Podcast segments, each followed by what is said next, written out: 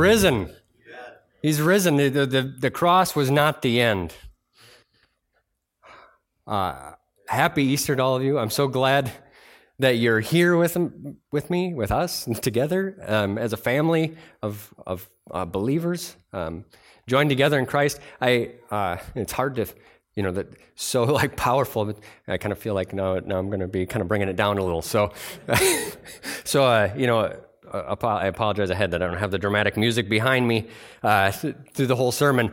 But uh, I'm glad that you're here, uh, not just because it would be really weird for me to be speaking in front of an empty room, but because it's Easter Sunday. It is a day for celebration, and it would be strange to celebrate the greatest day in all of history all alone. So uh, I welcome you all here together. Many of you this, uh, this summer, this spring, are going to be joining together with friends and with family to celebrate graduations, weddings, uh, birthday parties, maybe a, a retirement. Uh, at those events, we recognize and we um, celebrate love, we celebrate accomplishments, and we celebrate life. And today, we're doing just that very same thing. We're coming together as a family believers, brothers, and sisters in Christ to celebrate those same three things to celebrate Jesus' love, that Jesus loved us so much, he demonstrated that love, that while we were still sinners, he died for us. We come to celebrate his accomplishment, that he won victory over our greatest adversaries, sin and death.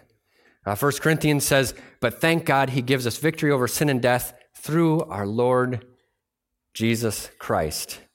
The third thing that we celebrate is we celebrate Jesus' life. Jesus is alive.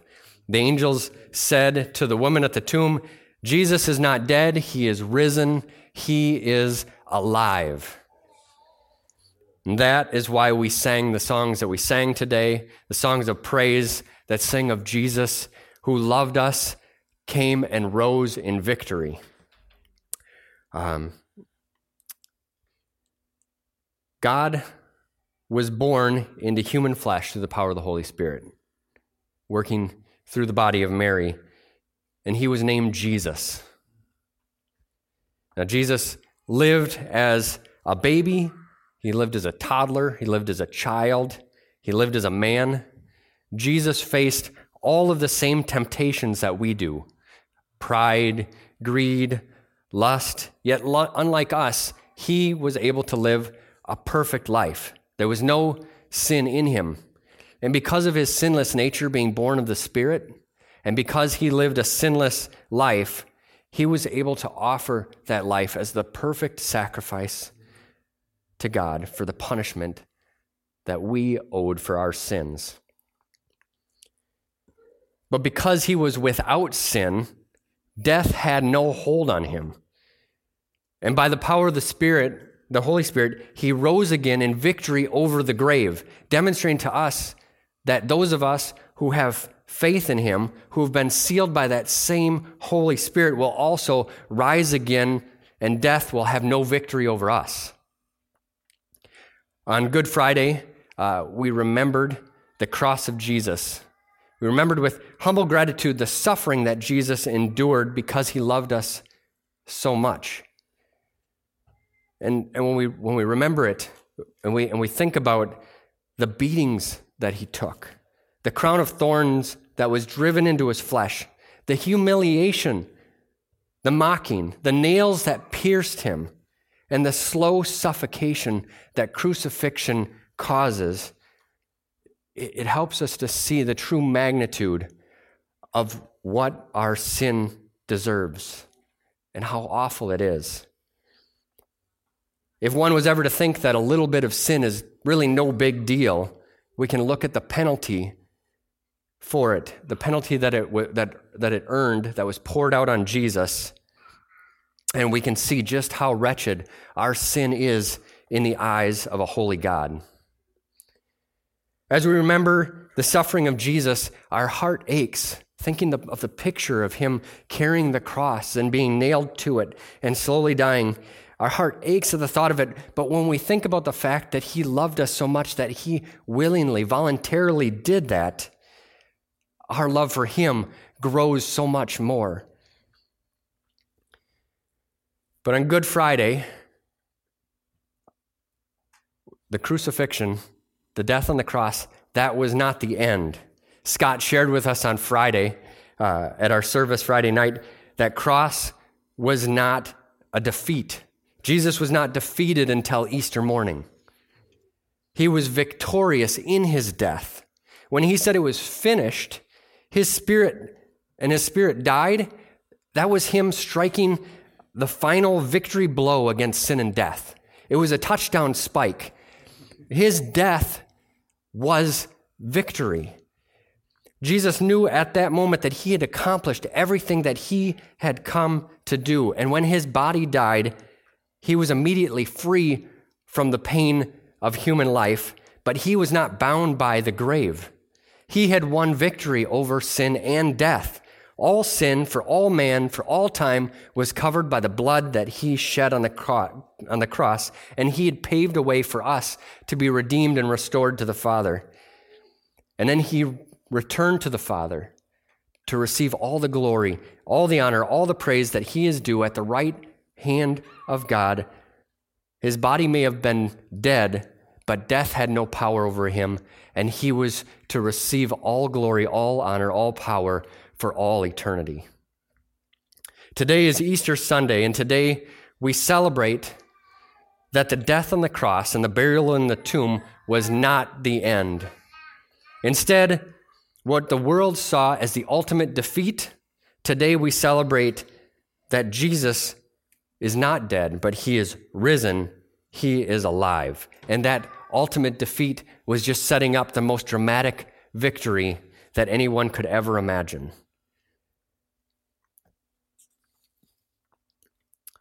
Jesus won the victory. But in order for there to be a victory, there has to be a challenger. There has to be an oppressor. There has to be some sort of adversary. You're going to have a victory over nothing. Um, in order to more fully appreciate the greatness of the victory, we have to understand the repercussions had the victory not been won. What exactly was at stake? Who was our adversary? What was our adversary? And then for that, we, we go all the way back to the beginning. In the beginning, God created the heavens and the earth. All creation was created by Him, and on the last day of creation, He created something special, something precious to Him. He created mankind. But He didn't create him in the same way that He created all of other creation. It was an intimate creating. He didn't speak into him, speak him into existence, but he took the dirt and he formed him into a man. And he said that he made us very special. He said he made us in his very image. So, just as a father and a mother's child is more precious to them than any other life on earth, we are precious to God, and God breathed his life into mankind. So, from the beginning, God loved us. And God created us to be his children, to have a relationship with him. We see this displayed in Genesis Eh, with this picture of him walking in the garden and, and, and the idea of him wanting to spend time with Adam and Eve. God desired a real relationship with mankind. And, and what I mean by a real relationship is that he could have created us pre programmed to love him and obey him.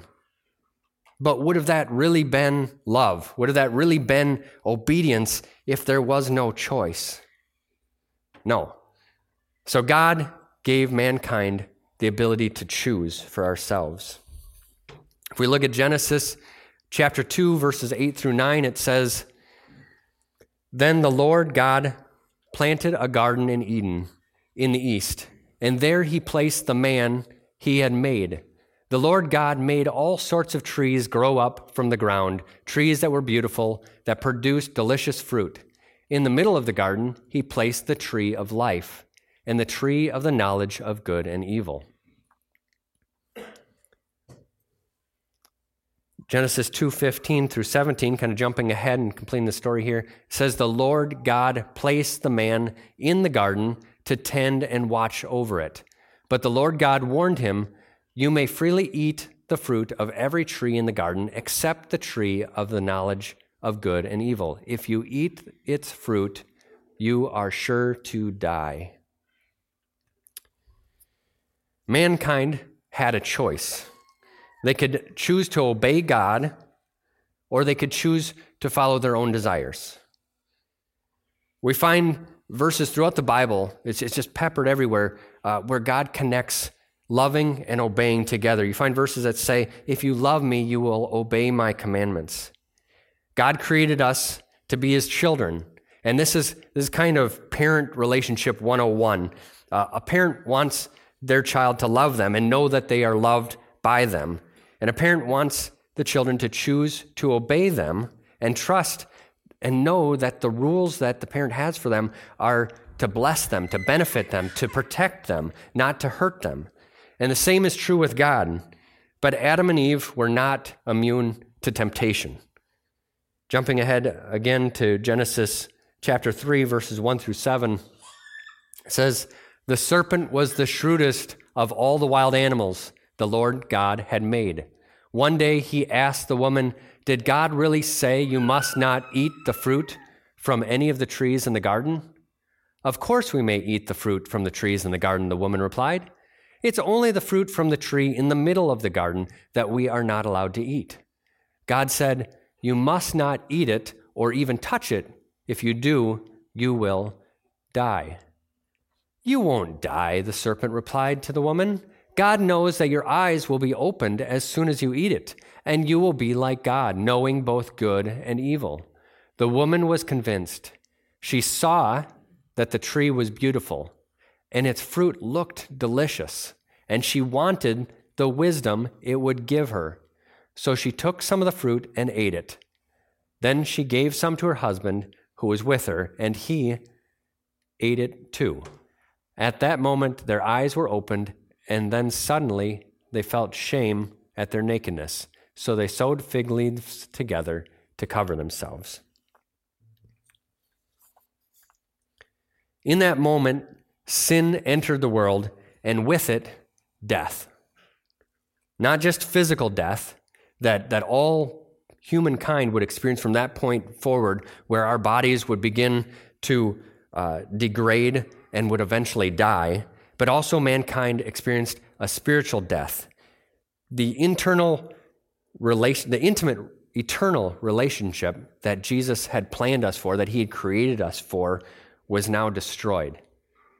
Our spirit, our way of communicating with God, connecting to God, being one with God, was destroyed. It was, it was dead. Our spirit was dead in sin.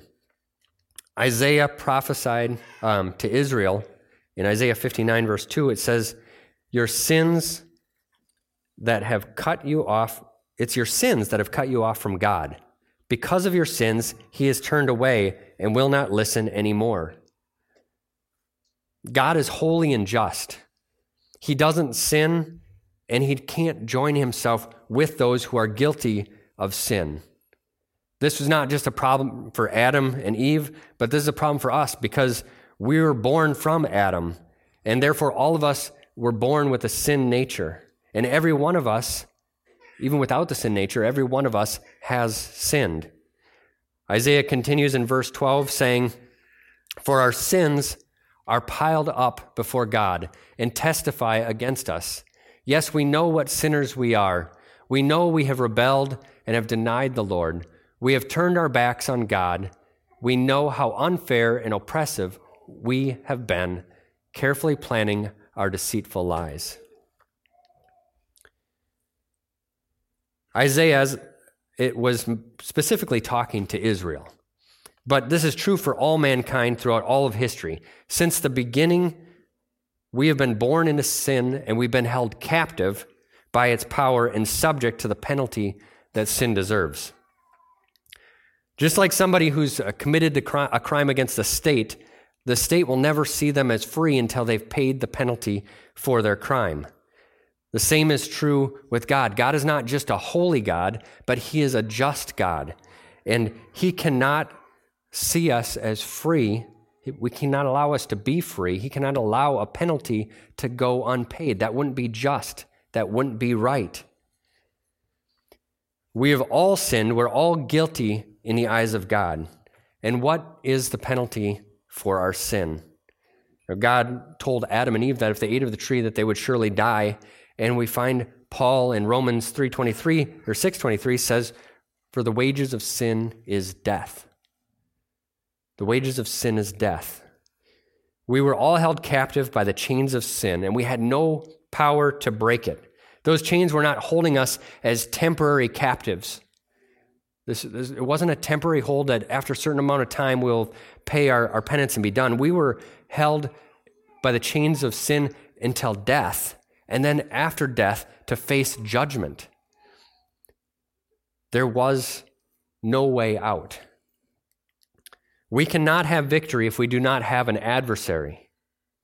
Often, when we think of adversary, especially in church, we think of Satan as our adversary.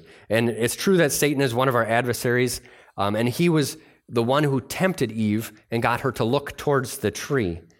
Um, but we don't need Satan uh, in order to sin.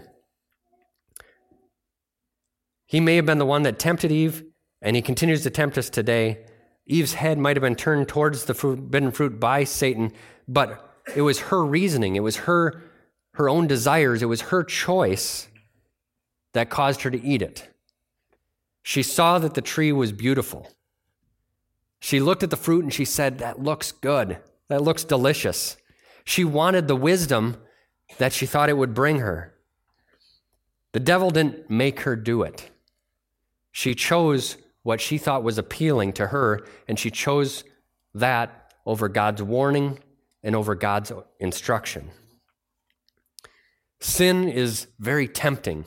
In fact, it's too tempting for any human being to fully resist. And because of that, we've all sinned. We've all acted in ways that don't measure up to God's standard, which is perfect holiness with no trace of sin at all. Sin is our greatest adversary, and death is its result.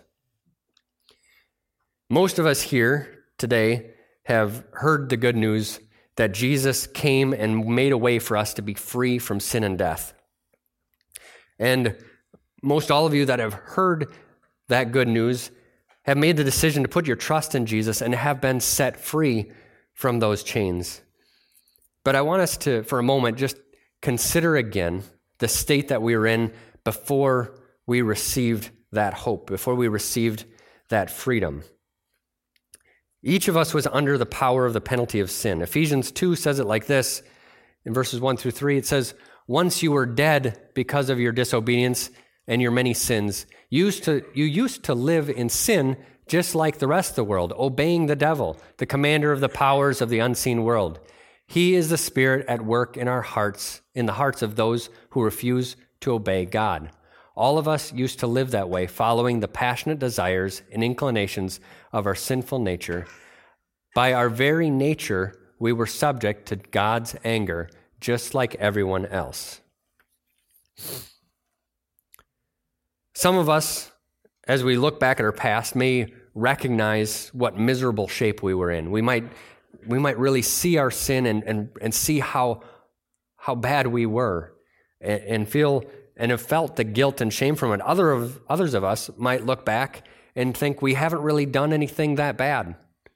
And, and maybe and it, it kind of seems somewhat understandable when you when you uh, stop and you look at the news or you hear the news and you hear about all of the the horrible stories of murderers. You know, you hear about child abusers and adulterers. You hear about people that have swindled the elderly out of their savings, uh, the rampant looting and destruction of property. And we compare ourselves to, to people who've done the, the worst things that we can imagine by our standards. And we can feel pretty good about ourselves. But there's a real danger in that, especially for those who, who haven't accepted Christ, who haven't recognized that they are sinners, there's a danger in thinking that we're pretty good, that we don't really need a Savior. But as I mentioned before, God is holy, He's set apart, he, He's separate from all sin, all wrongdoing. His slate is completely clean. And He calls us to that same standard. He, he calls us to be holy as He is holy. but we're not able to live up to that standard. Romans 3:23 says, uh, "For everyone has sinned; we have all fallen short of God's glorious standard."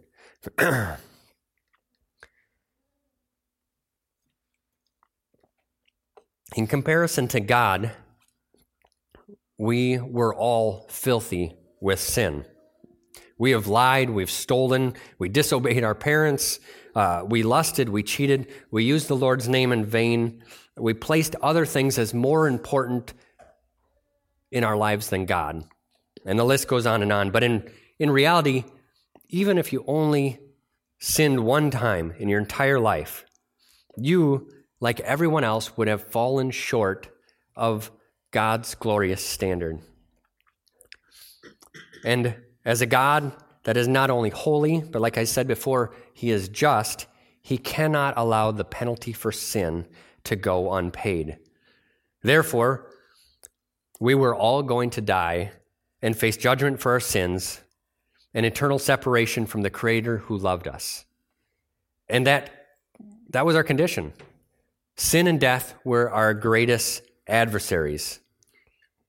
Now, when we recognize the desperate state that we're in and we hear about the cross of Jesus Christ, and that despite our sin, our disobedience, our unworthiness, Jesus chose to suffer and die to pay for our sin. That cross, as I, would, I defined how he was nailed to it, when you think about the picture of how a person dies on it, that horrific tool of torture, when thought of in the fact that Jesus chose to die in our place to take it for us, becomes the most beautiful thing that we've ever seen. It was a horrific tool of death. It was a punishment that nobody would ever desire. But because he loved us so much, he died for us. There's nothing more beautiful than the cross of Jesus Christ that saved us. Colossians 2 13 through 14 says, You were dead because of your sins, and because of your sinful nature, and because your sinful nature was not cut away. We were in a hopeless situation. Then, it continues, then God made you alive with Christ. He forgave all of your sins, all of our sins. He canceled the record of the charges against us and took it away by nailing it to the cross. He had no obligation. He was not at fault. It was not his sin. It was our debt but because of his great love for us, he chose to rescue us. The cross was Jesus' victory over our adversary. The power of sin and death was defeated. Hebrews 9, uh, starting at verse 10, says, For it was the will, it was God's will, sorry, for God's will was for us to be made holy by the sacrifice of the body of Jesus Christ, once for all time. Under the old covenant, the priest stands and ministers before the altar day after day, offering the same sacrifices again and again, which can never take away sins. But our high priest offers himself to God as a single sacrifice for sins, good for all time. Then he sat down at the place of honor at God's right hand. The cross was, is, and forever will be the answer for sin. Through it, we are made holy just as He is holy. We could not achieve God's standard of holiness, but it was purchased for us on the cross. We talk about the cross and we talk about the victory that we have in Jesus throughout the year. But today, on Easter Sunday, we come together with a greater focus and a greater excitement to celebrate what happened on the cross. To recognize again the earth shaking victory that was won over sin and death. It was not just Jesus' victory when he resurrected, it was our victory. His victory was our victory. We were covered with a stain of sin that we had no way of removing. We were marked for death. We had lost our relationship with the Creator, which in turn separated us from the very reason that we were created.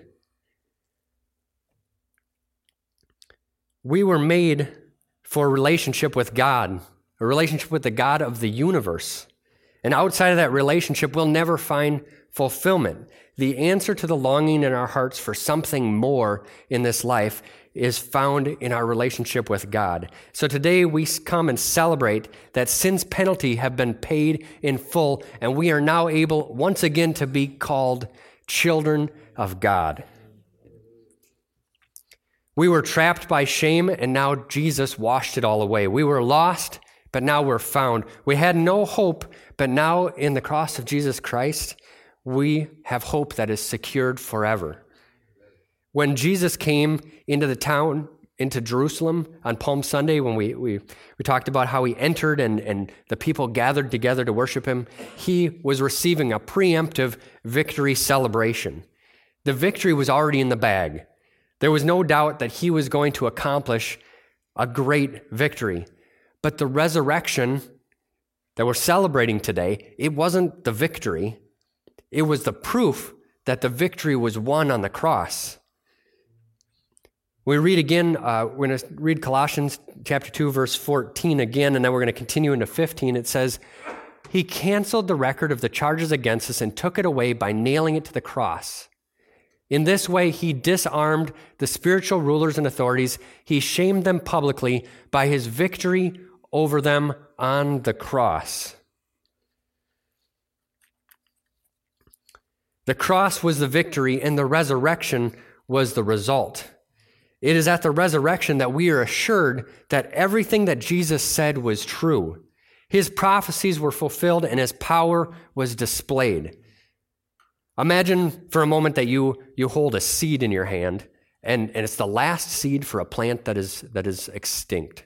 Okay, so you, you take the seed and you plant it in the ground, and you don't know for sure if it's going to take. Like you may hope and you might believe that it's going to grow, or maybe you maybe you don't think that it will. But there's really no reason to celebrate until you see it break through the surface out into the open. It's at that moment that you can have hope that there might be life for this plant. It, Jesus, if he would have stayed in the ground, if he wouldn't have risen, we would have no reason to celebrate. We, it, would, it, would, it would have been proof if he stayed in the ground that the cross didn't work. But he didn't stay in the ground. His resurrection proves that he was God, that he was sinless, and that everything he promised was true. The resurrection was the result of the victory that Jesus won on the cross. I'm going to ask the worship team to come. There are three reasons to celebrate, there's, there's lots of reasons to celebrate, but here are three reasons to celebrate the resurrection of Jesus. Number one, Jesus' resurrection proves that our sins were paid. In other words, the check cleared. When Jesus paid the price, the check cleared. If Jesus didn't raise, it wouldn't it would have proved that he did not win the final victory over sin and death because death was still holding him. If it was still holding Jesus, death would still be holding us.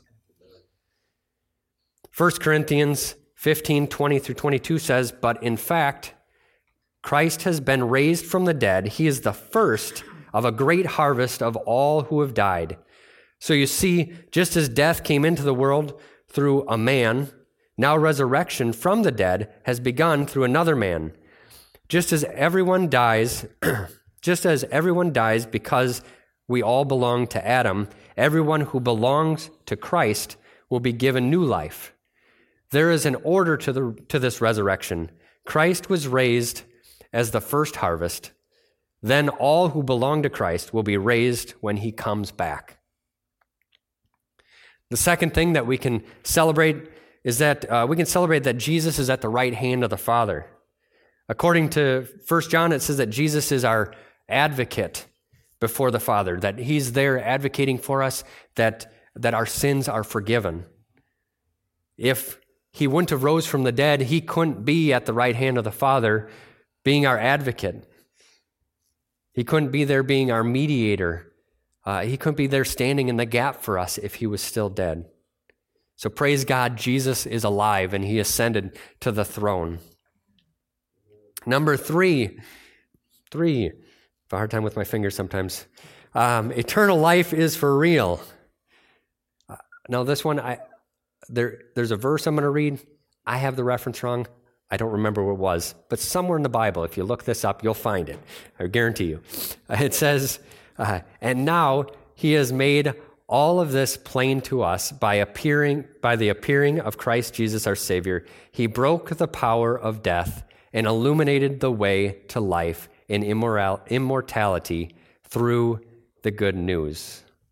Eternal life is for real. The same power that lived in Jesus, the same power that raised him from the dead, now lives in us. And we are going to experience the same resurrection power that he experienced.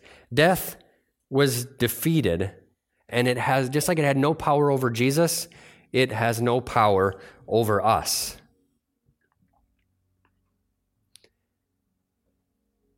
Jesus demonstrated complete and total victory over sin and death and the grave.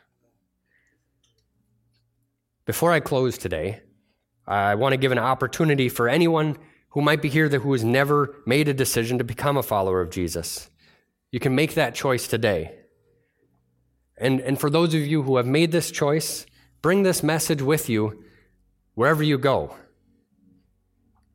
If you have not put your trust in Jesus, if you've never recognized that Jesus is the Son of God and that He died on the cross for your sins, and if you feel that God is stirring something in you, that He's awakened something in you, that He's that you that you feel like you have a longing to be reconnected with a Father who loves you, know that Jesus made a way.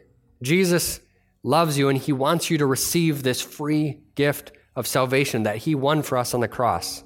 This could be your best Easter ever. Because of his great love for you, Jesus died on the cross and he rose again. He defeated our two greatest adversaries, sin and death.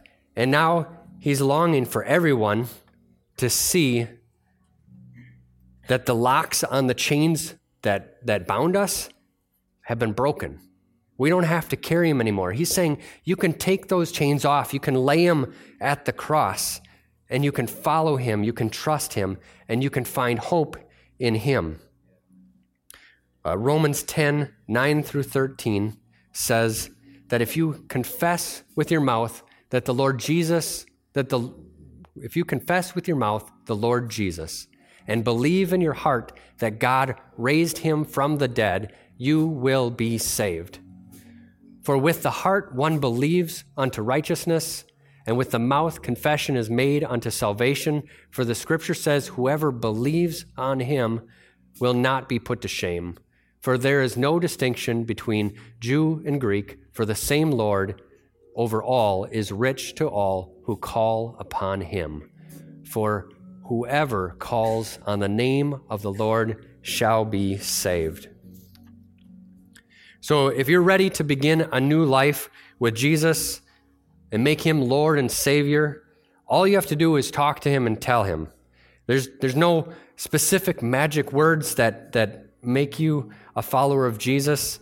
Um, I'm not going to ask you to, to stand or come up front, but during this last song, I just want to encourage you to go ahead and recognize that you have sinned, that, that there is something that has separated you.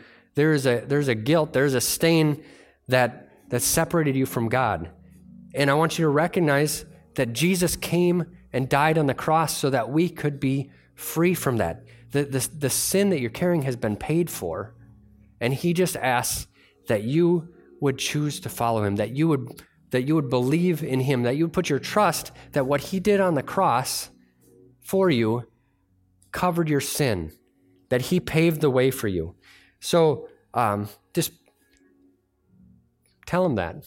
Tell him, Lord, I'm a sinner and I need you. I need a Savior.